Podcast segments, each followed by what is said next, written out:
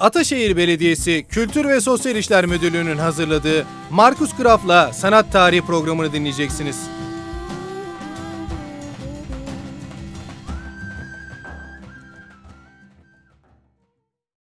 Merhaba ve hoş geldiniz.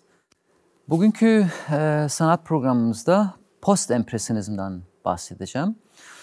Ve bu şeklinde artık modern sanatının dördüncü ve son kökünden bahsedeceğim.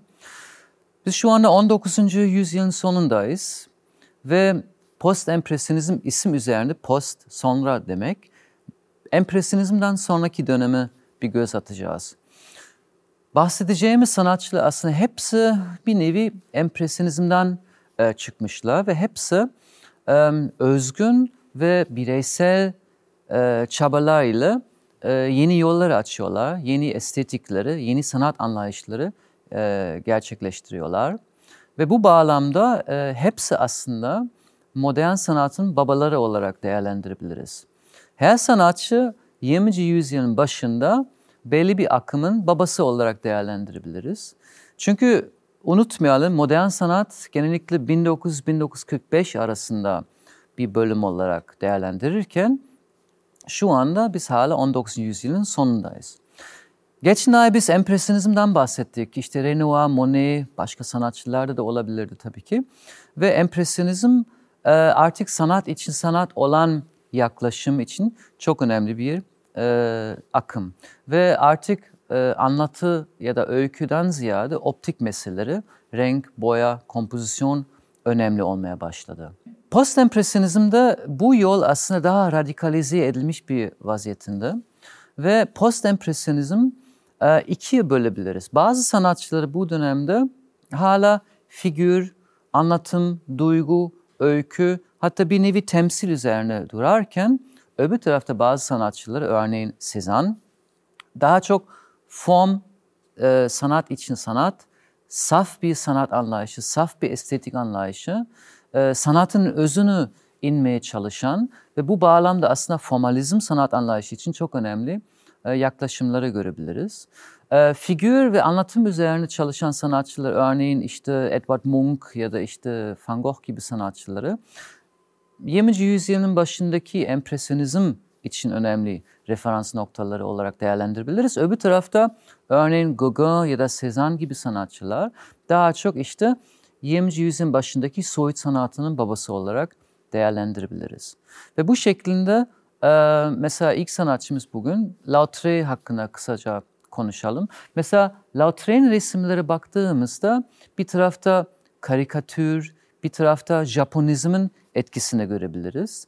Ee, Japonizm 19. yüzyılın sonunda sadece Lautrec'de değil, Van Gogh'da, Gauguin'da gördüğümüz bir etki ve genellikle o dönemdeki sanatçılar Japonya'dan gelen e, ahşap baskı resimleri ya da işte kumaş e, ya da işte başka Japonya'dan gelen nesnelerinin estetiğin etkisi altına kalıyorlar.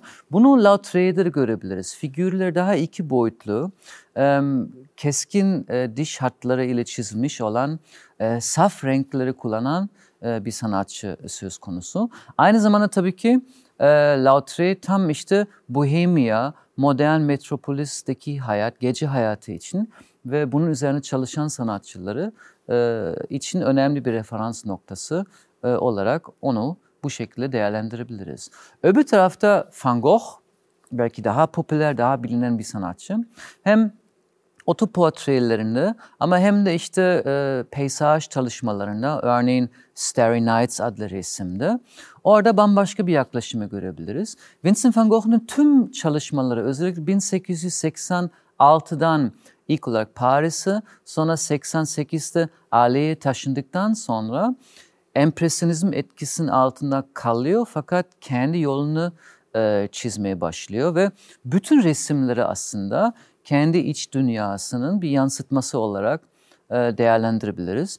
Güçlü fırça darbeleri, güçlü renk kontrastları, kalın boya tabakalardan oluşan resimlere baktığımızda çok hızlı yapılmış, sert fırça darbeleri çalışmış e, eserleri görebiliriz. The Starry Night adlı resmin örneğin baktığınızda tabii ki hala bir peyzaj, ağaçları ya da işte gökyüzündeki yıldızları e, görebilirsiniz. Ama oradaki hava hareketi gibi dalgaları, e, oradaki formlara baktığımızda aslında e, bu sadece saf bir birebir e, gece manzarası değil, aslında içindeki e, fırtına bir şekilde bizimle e, paylaşıyor. Bu yüzden e, Van Gogh bu bağlamda ekspresyonizmin babası olarak çok net bir şekilde e, görebiliriz.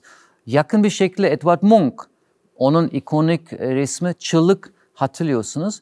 Orada Van Gogh'tan farklı olarak deformasyon artık çok net bir şekilde görebiliriz.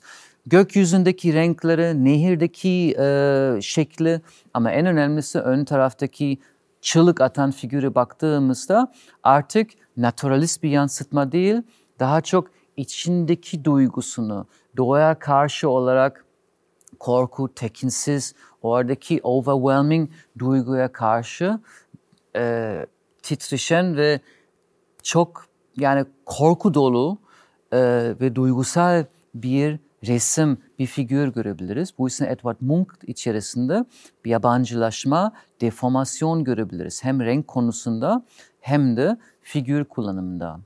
Başka bir sanatçı Gauguin.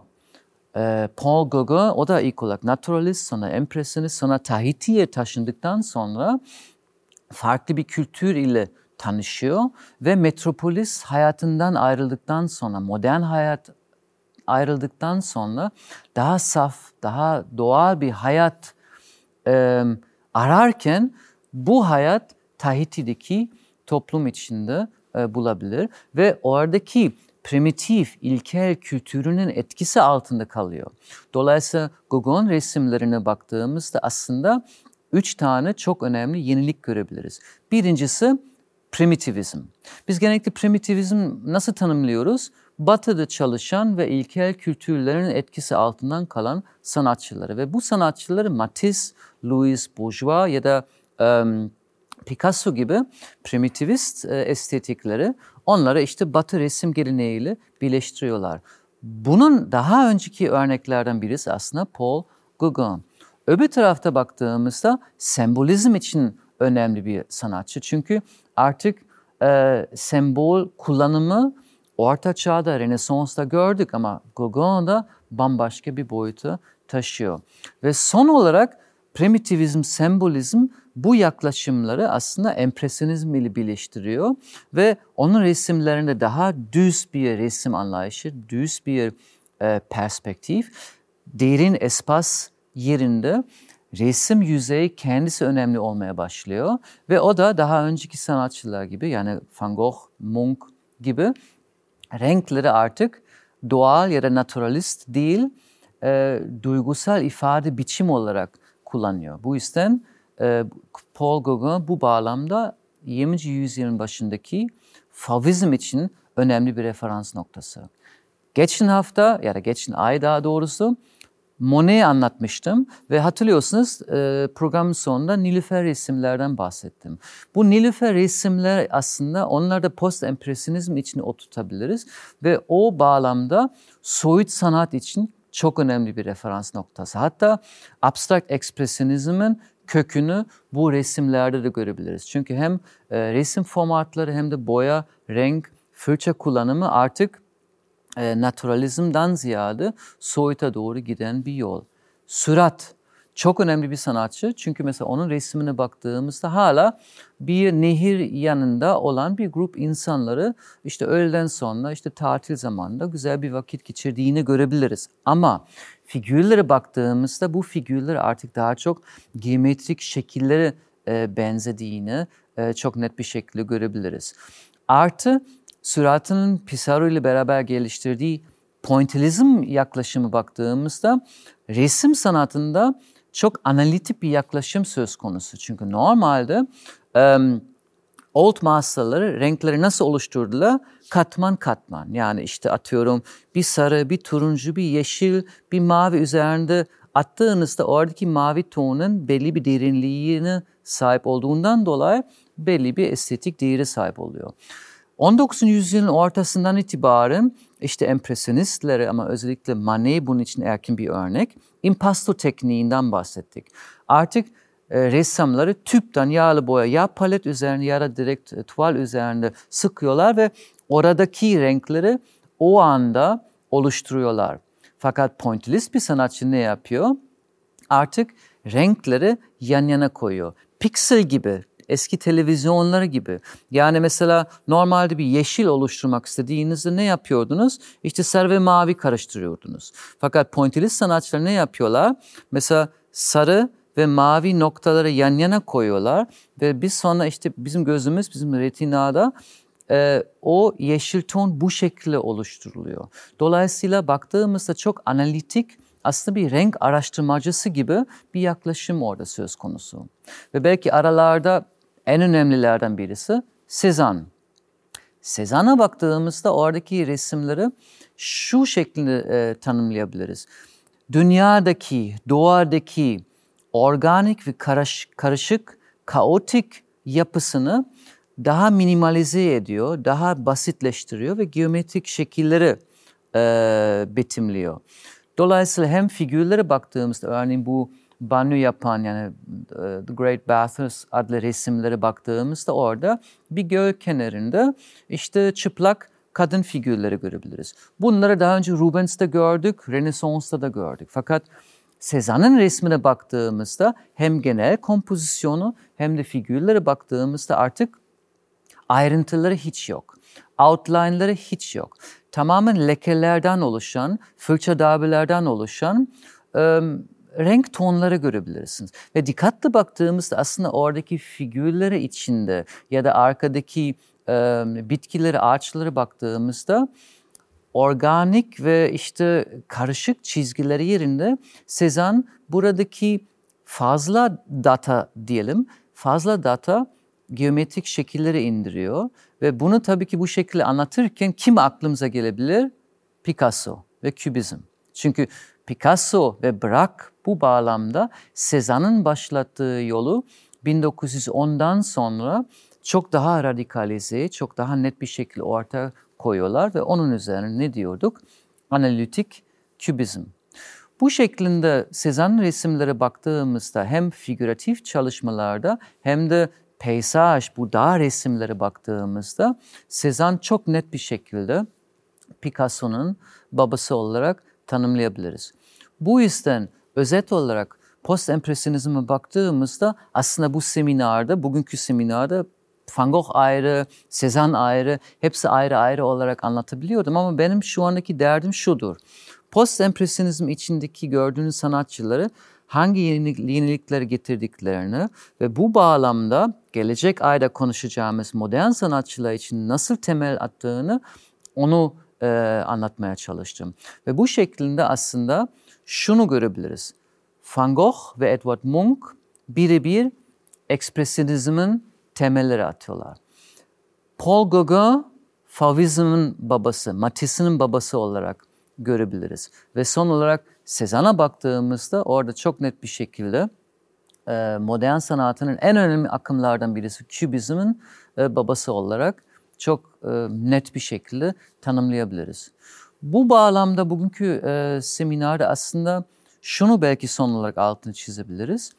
19. yüzyılın başında romantizm, realizm, empresyonizm ve post empresyonizm. Bu dört akımı baktığımızda bu dört akım aslında hepsi akademizmi ve neoklasisizme karşı çıkıyorlar. Ve bu bağlamda yeni sanat anlayışı ve yeni estetik anlayışı ortaya koyuyorlar. Öbür tarafta modern sanat için bu e, temelleri çok önemli oluyor. Çünkü bütün 20. yüzyılın başındaki modern avantgardları aslında 19. yüzyılın köklerinden oluşuyor. Yani modern sanat bir ağaç olarak düşündüğünüzde gövdede bizim bildiğimiz işte futurizm, kübizm, işte e, fauvizm gibi gibi akımları görebilirsiniz. Ama toprak içindeki köklere baktığımızda bu dört e, akım referans olarak bilmemiz gerekiyor. Bu yüzden e, modern sanat anlayabilmek için bir nevi de klasik sanat ve modern sanat, klasitsizm ve modernizm arasındaki köprü olan dört akımı bilmeden modern sanatı anlamak e, çok kolay olmayabilir. Bu yüzden bugünkü derste aslında artık klasik sanat anlayışından sonra 19. yüzyılın sanat anlayışı tamamlamış olacağız ve gelecek ayda artık modern sanata gireceğiz ve bu şeklinde modern avantgardları teker teker inceleyerek sanat yeniden çok farklı boyutlara geçeceğini göreceğiz ve yeniden aslında içerik ve estetik tamamen değişecek ama bunu gelecek ayda hep beraber göreceğiz.